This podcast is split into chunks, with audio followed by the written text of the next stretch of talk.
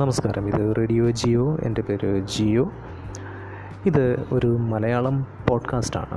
നമുക്ക് മലയാളികൾക്ക് പോഡ്കാസ്റ്റുകളെ പറ്റി വളരെ പരിമിതമായ അറിവുകളേ ഉള്ളൂ. പക്ഷേ മറ്റ് രാജ്യങ്ങളിലൊക്കെ ഈ പോഡ്കാസ്റ്റുകൾ വളരെ വ്യാപകമാണ്. കാരണം ഇത് നമ്മുടെ സമയം അപഹരിക്കാത്ത ഒരു സംവിധാനമാണ്. റേഡിയോ പോലെ തന്നെ റേഡിയോ നമുക്കറിയാം, റേഡിയോ നമ്മുടെ സമയം കളയാറില്ല. അടുക്കളയിലായാലും ജോലി സ്ഥലങ്ങളിലായാലും ആ റേഡിയോ നമുക്ക് ആവശ്യത്തിനുള്ള വിനോദ ഉപാധികളും അതുപോലെ കൊച്ചു കൊച്ചു തമാശകളും കാര്യങ്ങളും കഥകളും ഒക്കെ ആയിട്ട് ഇതിങ്ങനെ ഒഴുകി വന്ന്, ഈ ശബ്ദം മാത്രം ഒഴുകി വന്നുകൊണ്ടേയിരിക്കും. നമ്മുടെ ശ്രദ്ധ അതൊരിക്കലും അത് പിടിച്ചു പറിക്കില്ല. മാത്രമല്ല, കാഴ്ചയില്ലാത്തത് കൊണ്ട് തന്നെ നമ്മൾ വ്യാപൃതരായിരിക്കുന്നത് ഏത് ജോലിയിലാണോ അത് ചെയ്യാനായിട്ട് നമുക്ക് യാതൊരു തടസ്സവും ഇതുണ്ടാക്കുന്നില്ല. അതിന് പകരം നമുക്ക് റിലാക്സേഷൻ തരുന്നത് ഈ റേഡിയോയാണ്. അതുപോലെ തന്നെയാണ് പോഡ്കാസ്റ്റുമുള്ളത്. അപ്പോൾ പോഡ്കാസ്റ്റിങ്ങിൻ്റേതായിട്ടുള്ള ഒരു സംസ്കാരം മലയാളികൾക്ക് വളരെ വളരെ ആവശ്യമാണ് എന്ന് നമുക്ക് ബോധ്യപ്പെടുന്ന ഒരു കാലഘട്ടം കൂടിയാണിത്. പ്രത്യേകിച്ച് നമ്മളെല്ലാവരും ക്വാറൻറ്റൈനുകളിലാണുള്ളത്, അല്ലേ? എല്ലാവരും സെൽഫ് ക്വാറൻറ്റൈനുകൾ, അല്ലെങ്കിൽ ഇന്ത്യ രാജ്യം മുഴുവൻ ലോക്ക്ഡൗണിലാണ് ഇപ്പോൾ ഉള്ളത്. മറ്റ് രാജ്യങ്ങളാണെങ്കിൽ അമേരിക്ക പോലുള്ള രാജ്യങ്ങൾ, സ്പെയിൻ, ഇറ്റലി, ഇവരൊക്കെ ക്വാറൻറ്റൈനുകളിലാണുള്ളത്. എന്താണ് ക്വാറൻറ്റൈൻ? ക്വാറൻറ്റൈൻ എന്നുള്ള പദത്തിൻ്റെ അർത്ഥം അതൊരു ഇറ്റാലിയൻ പദമാണ്. ക്വാറൻറ്റീന എന്ന് പറയുന്ന ആ വാക്ക് ആണത്. 40 ദിവസം എന്നാണ് അതിൻ്റെ അർത്ഥം, ക്വാറൻറ്റൈൻ. അപ്പോൾ ഏതെങ്കിലും ഒരു രോഗമുള്ള ആളുകളെ, അല്ലെങ്കിൽ രോഗം ഇതുപോലെ പകർച്ചവ്യാധികൾ, അന്നത്തെ കാലത്തൊക്കെ ഈ ബ്യൂബോണിക് പ്ലേഗ് അല്ലെങ്കിൽ ബ്ലാക്ക് പ്ലേഗ് അല്ലെങ്കിൽ ബേർഡ് ഫ്ലൂ, അന്ന് ഫ്ലൂ, ഇതൊക്കെയാണ് അന്ന് ആളുകളെ കൂടുതൽ. പ്രത്യേകിച്ച് ഈ ബ്ലാക്ക് പ്ലേഗ് എന്നൊക്കെ പറയുന്നത് യൂറോപ്പിൽ ഏതാണ്ട് 30% ആളുകളെ കൂട്ടത്തോടെ നശിപ്പിച്ചു കളഞ്ഞൊരു മഹാമാരിയായിരുന്നു, ഒരു പാൻഡമിക് ആയിരുന്നു. അപ്പോൾ ആ സമയത്ത് ഈ രോഗാണുവിനെ മറ്റ് ഒരു സ്ഥലത്തു നിന്ന് വരുന്നയാൾ വേറൊരു സ്ഥലത്തേക്ക്, അല്ലെങ്കിൽ എൻ്റെ നാട്ടിലേക്ക് വേറെ പുറത്തുനിന്ന് വരുന്നയാൾ ഇത് കൊണ്ടുവരാതിരിക്കാനായിട്ട് ഈ പുറത്തു നിന്ന് വരുന്നയാളെ കണ്ടെയ്ൻ ചെയ്ത് ഒരു പ്രത്യേകമായ സ്ഥലത്ത്, ഒരു പ്രത്യേകമായ ദ്വീപിൽ, പ്രത്യേകമായ പട്ടണങ്ങളിൽ, പ്രത്യേകമായ വാസസ്ഥാനങ്ങളിൽ, അവർ വരുന്നതായ കപ്പലുകളിലൊക്കെ തന്നെ 40 ദിവസത്തോളം ഇവരെ നിരീക്ഷണത്തിന് വിധേയമായി താമസിപ്പിക്കുന്നതായിട്ടുള്ള ആ കാലഘട്ടം, ആ പ്രക്രിയയ്ക്കാണ് ഈ ക്വാറൻറ്റൈൻ എന്ന് പറയുന്നത്. അത് 30 ദിവസമാണ് എന്ന് വിചാരിച്ചോളൂ. 30 ദിവസമാണെങ്കിൽ അത് ക്വാറൻറ്റൈൻ അല്ല, പകരം അത് ക്വാറൻറ്റൈനാണ്. അപ്പോൾ ഇങ്ങനെ ഇതാണ് ക്വാറൻറ്റൈനുകൾ എന്ന് പറയുന്നത്. അപ്പം നമ്മുടെ ഈ ക്വാറൻറ്റൈനുകളുടെയൊക്കെ ചരിത്രം തുടങ്ങുന്നത് വളരെ പഴയ കാലഘട്ടം മുതലേ ഉണ്ട്.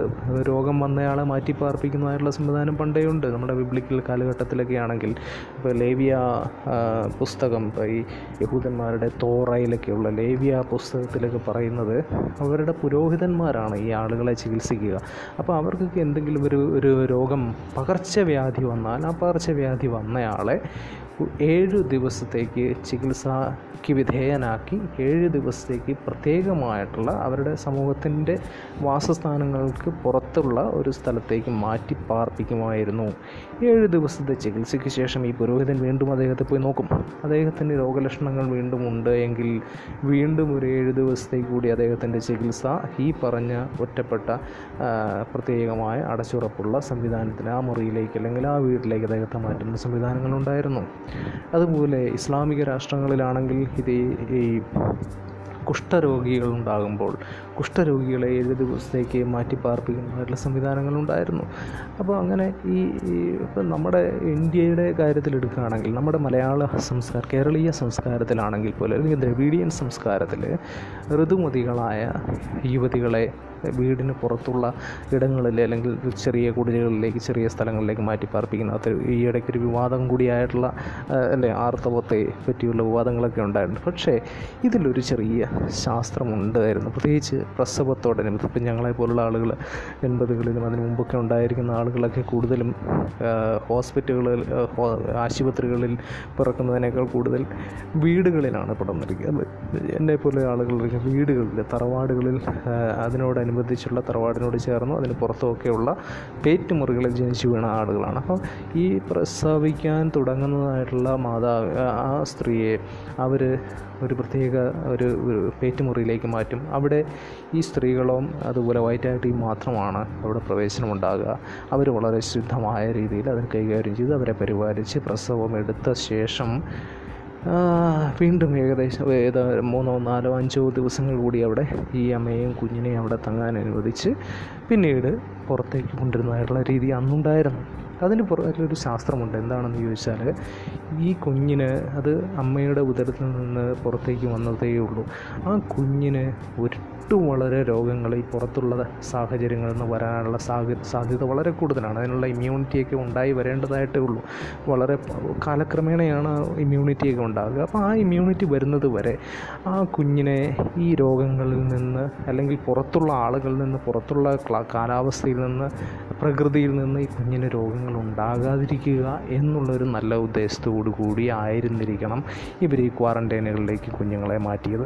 അപ്പോൾ നമ്മൾ വീണ്ടും ഈ ഇതുപോലുള്ള കഥകൾ നമുക്ക് ഈ ചാനലിലൂടെ ഒരിക്കലും ഈ കൊറോണ വൈറസിനെ പറ്റിയുള്ള ഭീതിതമായ ചിത്രങ്ങളൊന്നും ഉണ്ടാവില്ല. അത് തരാനായിട്ട് നമുക്ക് ഒരുപാട് TV ചാനലുകളുണ്ട്, പത്രമാധ്യമങ്ങളുണ്ട്, റേഡിയോ ഉണ്ട്.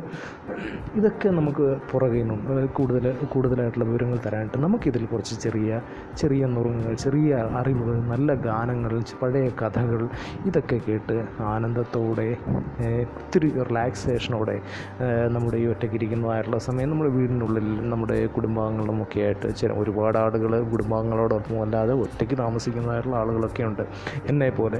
ഈ കഥകളൊക്കെ നമുക്ക് പിന്നീട് പറയാൻ പറ്റും. അപ്പോൾ നമുക്കിപ്പോൾ ഓടിപ്പോയി പഴയ ഒരു കഥയുടെ പാട്ട് നമുക്ക് കേട്ടിട്ട് തിരിച്ചു വരാം. ഉണ്ണികളെ ഒരു കഥ പറയാം എന്ന ചിത്രത്തിലെ ദാസേട്ടൻ്റെ മനോഹരമായ ശബ്ദത്തിൽ ബിച്ചു തിരുമല സാറിൻ്റെ വരികളിലൂടെ പുറത്തു വന്ന ആ ഗാനം ഉണ്ണികളെ ഒരു കഥ പറയാം, ഈ പുല്ലാങ്കുഴലും കഥ പറയാം കേട്ടിട്ട് വേഗം തിരിച്ചു വരാം.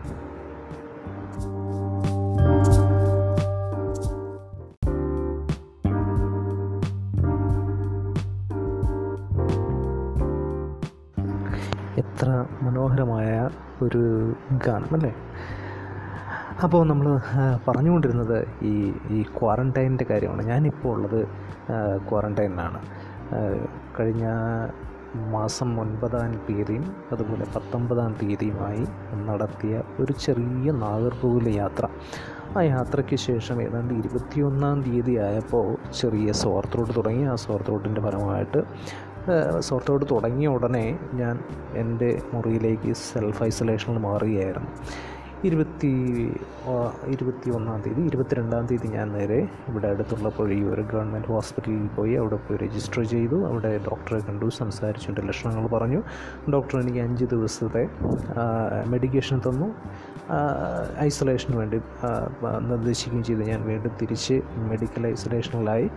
5 ദിവസത്തെ മരുന്നിന് ശേഷവും രോഗലക്ഷണങ്ങൾ കുറയുന്നില്ല എന്ന് കണ്ടു കഴിഞ്ഞപ്പോൾ ഞാൻ നമ്മുടെ ഹെൽപ്പ് ലൈനുമായിട്ട് ബന്ധപ്പെട്ടു, ദിശയുമായിട്ട് ബന്ധപ്പെട്ടു. അവർ അതിനും 2 ദിവസത്തിന് ശേഷം എന്നെ തിരുവനന്തപുരത്തുള്ള കൊറോണ വാർഡിലേക്ക് മാറ്റി. എൻ്റെ നെയ്സൽ സ്വാബുകൾ ചെക്ക് ചെയ്തു.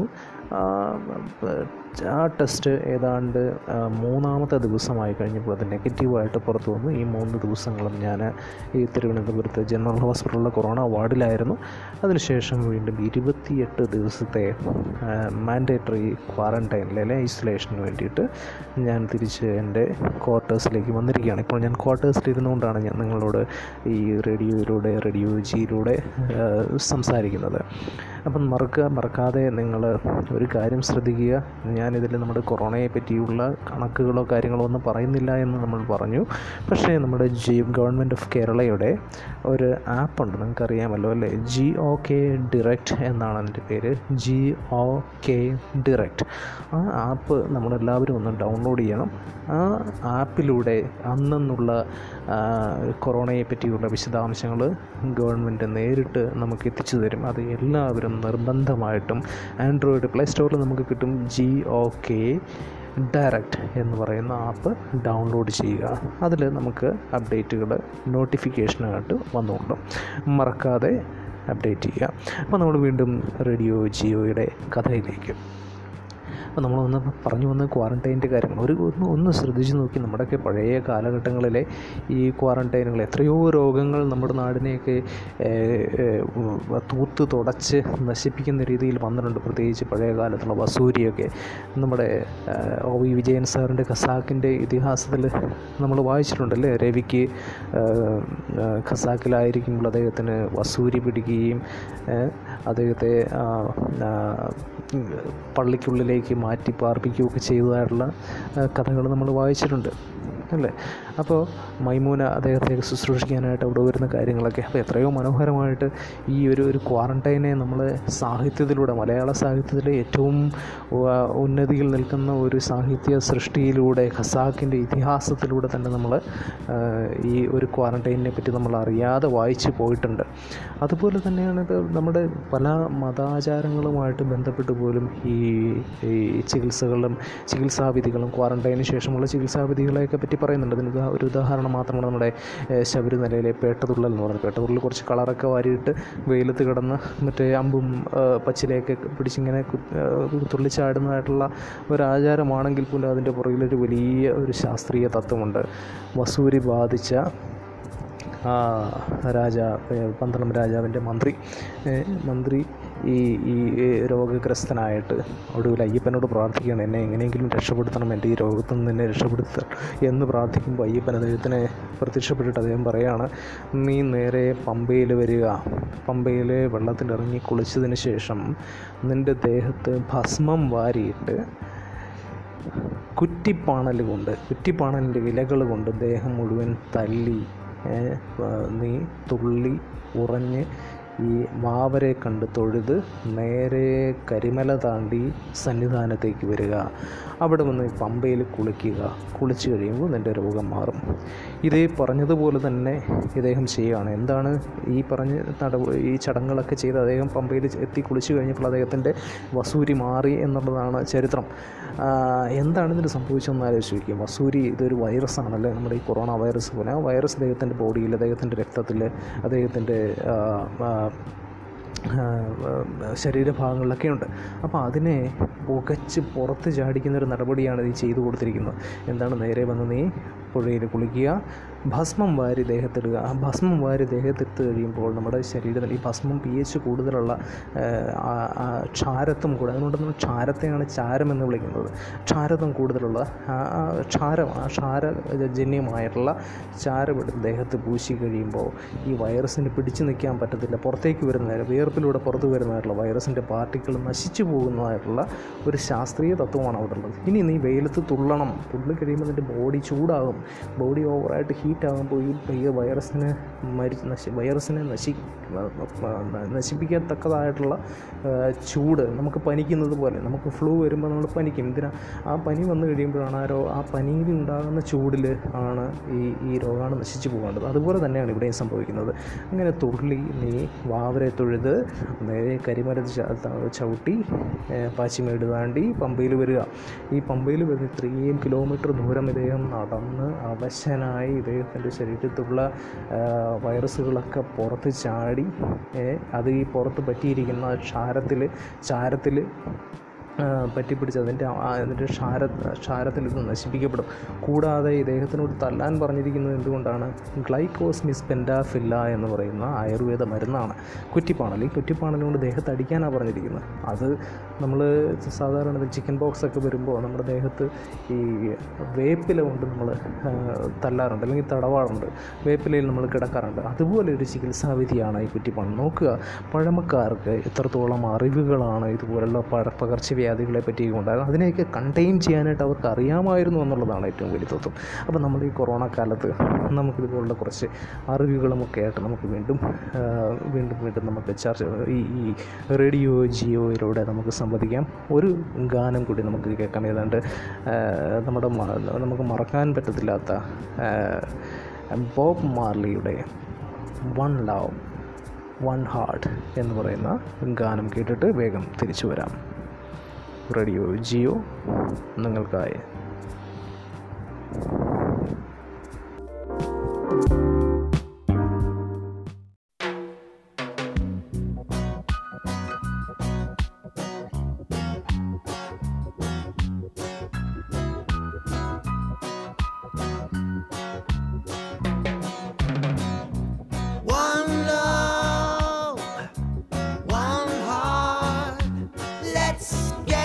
together and feel alright. Hear the children crying.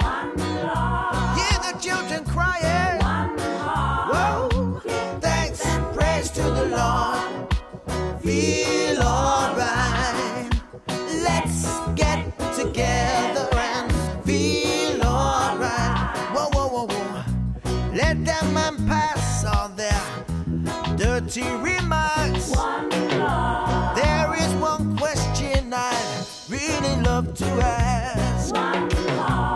Is there a place for the hopeless sinners who have hurt all mankind just to save his own belief? Wonder, hear the children crying. Whoa, let's get together and feel alright. Like it was in the beginning. One love. Oh yeah. One heart. Oh. Give thanks and praise to the Lord, and I will feel alright. Let's get together and feel alright. Whoa, whoa, whoa, whoa. Let's get together and fight this only my Gideon. One love. So when a man comes, there won't be no doom. One song. Have pity on those whose chance grows still. There's no hiding place from the Father of creation. One love. Hear the children crying. One heart. Hear the children. Let's get together and feel alright. Was in the beginning. One love. Even if more. One heart. Whoa. Give thanks and praise to the Lord, and I will feel alright. Let's get together and feel alright. Thanks and praise to the Lord, and I will feel alright. Let's get together and feel alright.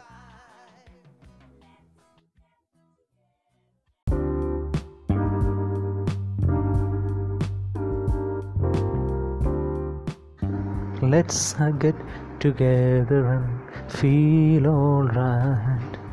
Bob Marley വർഷങ്ങൾക്ക് മുമ്പ് പാടി വെച്ചതാണ്. അപ്പോൾ നമ്മളൊക്കെ ഇതുപോലെ ഈ Covid മഹാമാരിയെ നേരിടുന്നതായിട്ടുള്ള സമയത്ത് അതിനെ കണ്ടെയ്ൻ ചെയ്യാനും അതിനെ ചെറുത്ത് നിൽക്കാനും അതിൽ നിന്ന് രക്ഷപ്പെടാനും ഒക്കെ ആയിട്ട് നമ്മളിങ്ങനെ ഹോം ക്വാറൻറ്റൈനും സെൽഫ് ഐസൊലേഷനും രാജ്യങ്ങൾ അതിൻ്റെ അതിർത്തികളൊക്കെ അടച്ച് സംസ്ഥാനങ്ങൾ അതിൻ്റെ അതിർത്തികളടച്ച് ചിലപ്പോൾ നമ്മുടെയൊക്കെ സംസ്ഥാനത്ത് പോലും ജില്ലകൾ അതിൻ്റെ അതിർത്തികൾ അടച്ച് നമ്മളൊക്കെ നമ്മുടെ വീടുകൾക്കുള്ളിലേക്ക് ഇങ്ങനെ ചുരുങ്ങിയിരിക്കുന്ന സമയത്ത് നമുക്ക് ആഗ്രഹിക്കാനും പ്രാർത്ഥിക്കാനും ചിന്തിക്കാനും ഒക്കെയുള്ള ഒരേ ഒരു കാര്യവും ഇത് തന്നെയാണ്.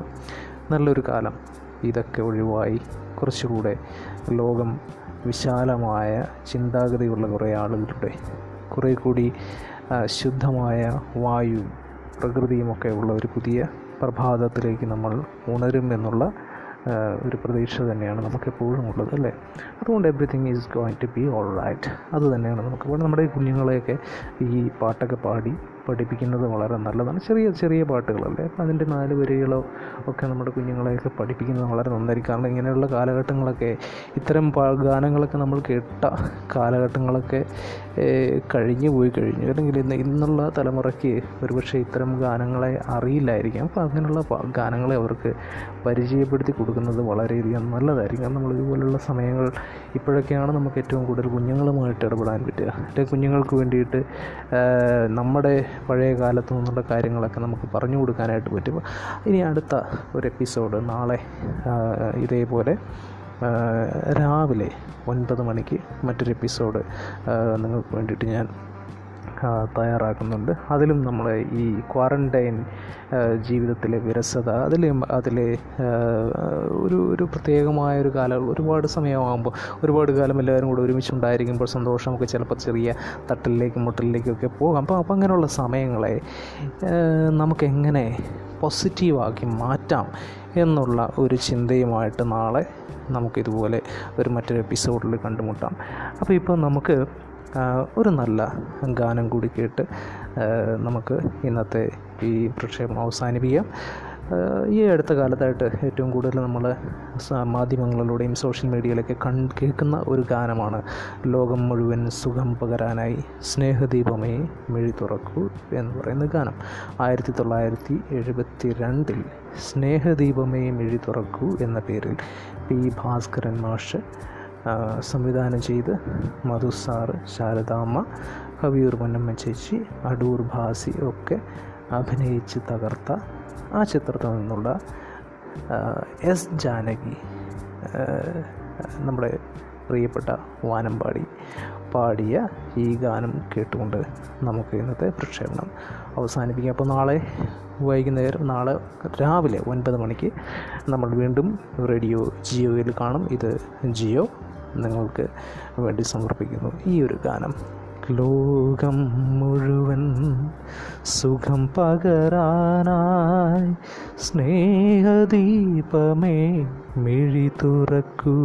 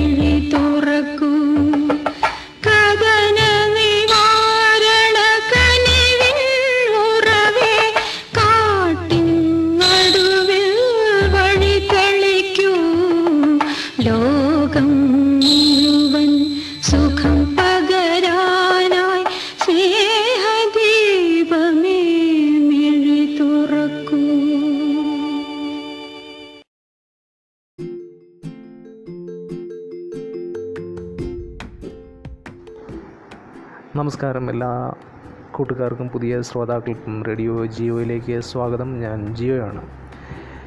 ഇന്നലെ നമ്മൾ പറഞ്ഞതുപോലെ ഇന്നത്തെ ഒരു പുതിയ വിഷയവുമായിട്ട് നമ്മൾ ഈ എപ്പിസോഡ് ആരംഭിക്കുകയാണ്. സമയം ഈ സമയമാണ് നമ്മുടെ ഇന്നത്തെ പ്രശ്നം. ഈ കോവിഡ് കാലഘട്ടം തുടങ്ങുന്നതിന് മുമ്പ്, നമ്മൾക്ക് ക്വാറൻറ്റൈനിലും സെൽഫ് ഐസൊലേഷനിലും ഒക്കെ ആകുന്നതിന് മുമ്പ് നമ്മുടെ പ്രധാനപ്പെട്ട പ്രശ്നം സമയമില്ലായ്മയായിരുന്നു. നമുക്ക് തിരക്കായിരുന്നു ഒരുപാട്, അല്ലേ? ജോലി തിരക്കുകൾ, മറ്റ് പല പ്രവൃത്തികളിൽ ഏർപ്പെടാനുള്ള തിരക്ക്, എന്തൊക്കെയോ വെട്ടിപ്പിടിക്കാനുള്ള തിരക്ക്. ഇപ്പോഴും ഇതൊക്കെ തന്നെ ഉണ്ടാവും, നമ്മുടെ മനസ്സിലൊക്കെ ആഗ്രഹങ്ങളൊക്കെ ഉണ്ടാവും. എന്ന് പറഞ്ഞാലും ആ ദൈനംദിന ജീവിതത്തിൻ്റേതായിട്ടുള്ള ആ തിരക്കുകളിൽ നിന്നൊക്കെ മാറിയിട്ട് ഒരു പുതിയ നോർമാലിറ്റിയിലേക്ക് നമ്മൾ വന്നിരിക്കുകയാണ്. നമുക്ക് സമയം ആവശ്യത്തിലേറെയുണ്ട്. ഈ സമയം ചെലവഴിക്കുന്നത് എങ്ങനെ എന്നതാണ് ഒരു നല്ല ശതമാനം ആളുകളുടെയും പ്രശ്നം. വീട്ടമ്മമാരുടെയും അല്ലെങ്കിൽ ഭാര്യമാരുടെയും കൃഷി പണിയൊക്കെ ചെയ്യുന്ന ആളുകളുടെയൊക്കെ കാര്യമല്ല ഞാൻ പറഞ്ഞത്. നമ്മളെപ്പോലെ സാധാരണ ജോലിക്കാരോ അല്ലെങ്കിൽ വ്യവസായങ്ങളിലോ ബിസിനസ്സിലോ ഒക്കെ ഏർപ്പെട്ടിരുന്ന ആളുകളോ ഈ സാധാരണ ദിവസേനയുള്ള വീടിനോടനുബന്ധിച്ചുള്ള അല്ലെങ്കിൽ വീട്ടിലുള്ള കർത്തവ്യങ്ങൾ, അവരുടെ കടമകളൊക്കെ ചെയ്യാത്തതായിട്ടുള്ള ആളുകളുടെ കാര്യമാണ് പറഞ്ഞത്. മറ്റേ ആളുകൾക്ക് എപ്പോഴും അവർക്ക് ചെയ്യാനുള്ള കാര്യമാണ്. ഇനി ഇങ്ങനെയുള്ള വിരസതയൊക്കെ മാറ്റാനായിട്ട് മൈക്രോ ഗ്രീൻ ഫാമിംഗ്, മറ്റ് അക്വാകൾച്ചർ, എപ്പിയറി, ചിത്രരചന, എന്തെല്ലാം കാര്യങ്ങളിൽ ആളുകൾ ഏർപ്പെടുന്ന പുതിയ കലാപരിപാടികൾ പരിശീലിക്കുക, അത് പ്രദർശിപ്പിക്കുക. ഇപ്പോൾ നമ്മൾ ഈ റേഡിയോയൊക്കെ പ്രക്ഷേപണം ചെയ്യുന്ന പോലെയൊക്കെ തന്നെ. അപ്പോൾ അങ്ങനെ ഈ ഒരു വിരസത നമ്മളെ എല്ലാവരെയും ബാധിച്ചിട്ടുണ്ട് ഈ സമയം കൂടുതൽ കാരണം. അപ്പോൾ ഒരുപാട് മാത്രമല്ല, ചുറ്റുപാടൊന്നും നമുക്ക് കേട്ടുവരുന്നതായിട്ടുള്ള കാര്യങ്ങളൊക്കെ ഒരുപാട് നെഗറ്റീവ്സ് നിറഞ്ഞ അഭിപ്രായങ്ങൾ വരാറുണ്ട്. രോഗികളുടെ എണ്ണം കൂടുന്നതിൻ്റെ കാര്യം, അങ്ങനെ ഈ കോവിഡുമായിട്ട് ബന്ധപ്പെട്ട് ഒരുപാട് വലിയ പ്രശ്നങ്ങൾ നമുക്കൊക്കെ ചുറ്റും എപ്പോഴും ഉണ്ട്. അപ്പോൾ അത്തരം കാര്യങ്ങളിലെ ഈ കൊച്ചു കൊച്ചു സമയം എങ്ങനെ നമുക്ക് ചില പോസിറ്റീവ് തോട്ട്സിന് വേണ്ടിയിട്ട് നമുക്ക് അല്ലെങ്കിൽ പോസിറ്റീവ് ആക്കി മാറ്റാനായിട്ട് നമുക്കിങ്ങനെ ചിലവഴിക്കാം എന്നതാണ് നമ്മുടെ ഈ ദിവസത്തെ വിഷയം എന്ന് പറയുന്നത്.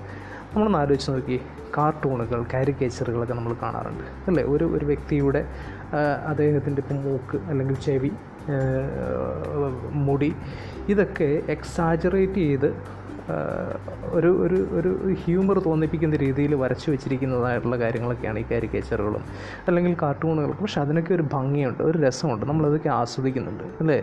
അപ്പോൾ ഈ ബോബനും മോളിയുടെ ഒക്കെ കഥകളൊക്കെ നമ്മൾ പണ്ട് മുതലേ വായിച്ചു വരുന്നതാണ്. അല്ലെങ്കിൽ യേശുദാസിൻ്റെ കാർട്ടൂണുകളൊക്കെ നമ്മൾ പണ്ടൊക്കെ കണ്ട ഓർമ്മകളൊക്കെ ഉണ്ട്. അപ്പോൾ അതിലൊക്കെ ഈ ഈ ഈ എക്സാജറേഷനുകൾ അല്ലെങ്കിൽ അതിൽ ചെറിയ കുത്തിവരകളിൽ നമ്മൾ ഒരുപാട് ഭംഗി, ആസ്വാദനം നമ്മൾ കണ്ടെത്തുന്നുണ്ട്.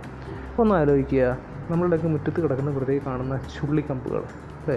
ഒരു പൂച്ചിട്ടിട്ട് ചുള്ളിക്കമ്പ് ഒടിഞ്ഞ് കിടന്നാൽ അതിനെ നമുക്ക് തട്ടിത്തെറിപ്പിച്ച് ദൂരെ കളയാനേ തോന്നുള്ളൂ. പക്ഷേ അതേപോലെ കുറച്ച് ഇൻറ്റഗ്രിറ്റിയുള്ള അല്ലെങ്കിൽ കട്ടിയുള്ള ചുള്ളിക്കമ്പുകളെ പെയിൻ്റ് അടിച്ച് നമ്മുടെ ഒരു വെള്ള ചുമരിനോട് ചേർത്ത് വെച്ച് കഴിഞ്ഞാൽ അതൊരു കലാപരമായ വസ്തുവായി മാറും, അല്ലേ? അതുപോലെ വെറുതെ പുറത്ത് ഉണങ്ങി കരിഞ്ഞ് കിടക്കുന്ന കരിയിലകൾക്കുള്ളിൽ കരിയിലയെ നമ്മളൊന്ന് നിവർന്നിരിക്കുന്ന കരിയിലയൊക്കെ എടുത്ത് കുറച്ച് വെള്ളത്തിലിട്ട് കുതിർത്ത് കഴിഞ്ഞാൽ അതിൻ്റെ ഞരമ്പ് മാത്രമായിട്ട് കിട്ടും, അല്ലേ? അതിന് പെയിൻ്റ് അടിച്ച് ഒരു വെള്ള പേപ്പറിൽ ഒട്ടിച്ച് ഫ്രെയിം ചെയ്ത് കഴിഞ്ഞാൽ അതൊരു കലാസൃഷ്ടിയായിട്ട് മാറും. ചിലപ്പോൾ അത് മോഡേണായിട്ടായിട്ട് മാറും, കണ്ടില്ലേ? പുൽച്ചെടികളും. അതുപോലെ നമ്മൾ ഈ പോട്ട്പുരി എന്ന് പറയുന്ന ഒരു വസ്തു കണ്ടിട്ടുണ്ട്. ഈ തെങ്ങിൻ്റെ തൊണ്ടും അതുപോലെ ഉണങ്ങിയ പൂക്കളും കായയുടെ തുണ്ടുകളുമൊക്കെ നല്ല സുഗന്ധപൂരിതമാക്കിയിട്ട് ചെറിയ പാത്രങ്ങളിൽ നമ്മുടെയൊക്കെ സ്വീകരണ മുറിയിൽ ടീപ്പോയിടൊക്കെ മുകളിൽ വെച്ചിരിക്കുന്നത്, അത് വെറുതെ അവിടെ എവിടെയൊക്കെ കിടക്കുമ്പോൾ ഇതിന് യാതൊരു ഭംഗിയുമില്ലാത്ത സാധനമാണ്. പക്ഷേ അതിന് കുറച്ച് ഒരു ഒരു ഒരു സുഗന്ധം കൊടുത്തു കഴിയുമ്പോൾ അത് പോട്ട്പുരി എന്ന് പറയുന്ന ഒരു അനുഭവം തരുന്ന ഒരു ഒരു ഒരു ഒരു ഒരു വസ്തു, ഒരു കലാവസ്തു, ഒരു വിലയുള്ള മൂല്യമുള്ളൊരു വസ്തുവായിട്ട് മാറിയിട്ടുണ്ട്. അപ്പോൾ അങ്ങനെയൊക്കെ ഈ ഈ ഈ പല തരത്തിൽ വേറൊരു ഉദാഹരണമാണ്, നമ്മുടെ കുട്ടിക്കാലത്ത് നമ്മളൊക്കെ കൊച്ചു കൊച്ചു അരുവികളിലും പുഴകളിലും കനാലുകളിലൊക്കെ പോയിട്ട് ചെറിയ മീനുകളെ പിടിക്കാറുണ്ട്. മാനത്ത് കണ്ടി നമുക്കൊക്കെ പരിചയമുള്ളൊരു മത്സ്യമാണ് മാനത്ത് കണ്ടി. പ്രത്യേകിച്ച് ഒരു ഭംഗിയൊന്നുമില്ല, മുകളിൽ നോക്കുമ്പോൾ മുകളിലൊരു പൊട്ട് മാത്രമേ ഉള്ളൂ. ആ ഒരു മാനത്ത് കണ്ടി, ഒരു 3-4 മാനത്ത് കണ്ണിയെ പിടിച്ചിട്ട് ഒരു നല്ല ചെറിയ അക്വേറിയം ടാങ്കോ ഒരു ഭരണിയോ ഒക്കെ സെറ്റ് ചെയ്തിട്ട് അതിനുള്ള ഓക്സിജനോ ഒക്കെ കൊടുത്ത് അതിൽ 2-3 അക്വേറിയം പ്ലാന്റുകളൊക്കെ വെച്ച് ഒന്നും അല്ലെങ്കിൽ കുറച്ച് നമ്മൾ അക്വേറിയം സെറ്റ് ചെയ്യുന്ന കാര്യങ്ങളൊക്കെ യൂട്യൂബിലൊക്കെ നോക്കിക്കഴിഞ്ഞാൽ അതുപോലൊക്കെ ചെറിയൊരു സെറ്റപ്പുകളൊക്കെ ഉണ്ടാക്കി ഈ 2-3 മത്സ്യങ്ങളെ അതിനുള്ളിൽ നിന്ന് പിടിച്ചിട്ട് നോക്കി ഇതിൻ്റെ ഭംഗിയിരിക്കുന്നത് ഇതിൻ്റെ വശങ്ങളിലാണെന്ന് കാണാൻ പറ്റും. അത്ര മനോഹരമായിട്ടുള്ള മത്സ്യമാണത്. അതിന് നല്ല ലൈറ്റിംഗ് ഒക്കെ കൊടുത്തു കഴിയുമ്പോൾ വെറുതെ പാടത്ത് അല്ലെങ്കിൽ ആ ചെറിയ അരുവിയിൽ കുളത്തിലൊക്കെ കിടന്ന മാനത്ത് കണ്ണിക്ക് ഭംഗിയുള്ളതായി മാറും, അതിന് വിലയുള്ള മത്സ്യമായിട്ട് മാറും. അപ്പോൾ ഇതുപോലെ നമുക്ക് ചുറ്റുമുള്ള നമുക്ക് പ്രത്യേകിച്ച് ഒരു പ്രത്യേകതയില്ലാത്ത അല്ലെ ഭംഗിയില്ലാത്തത് എന്ന് തോന്നുന്ന കാര്യങ്ങൾ അല്ലെ നെഗറ്റീവ് എന്ന് തോന്നുന്ന ചില കാര്യങ്ങളിലെ നമുക്ക് അതിനെ പോസിറ്റീവാക്കി മാറ്റാൻ നമുക്ക് ശ്രമിക്കാൻ പറ്റും.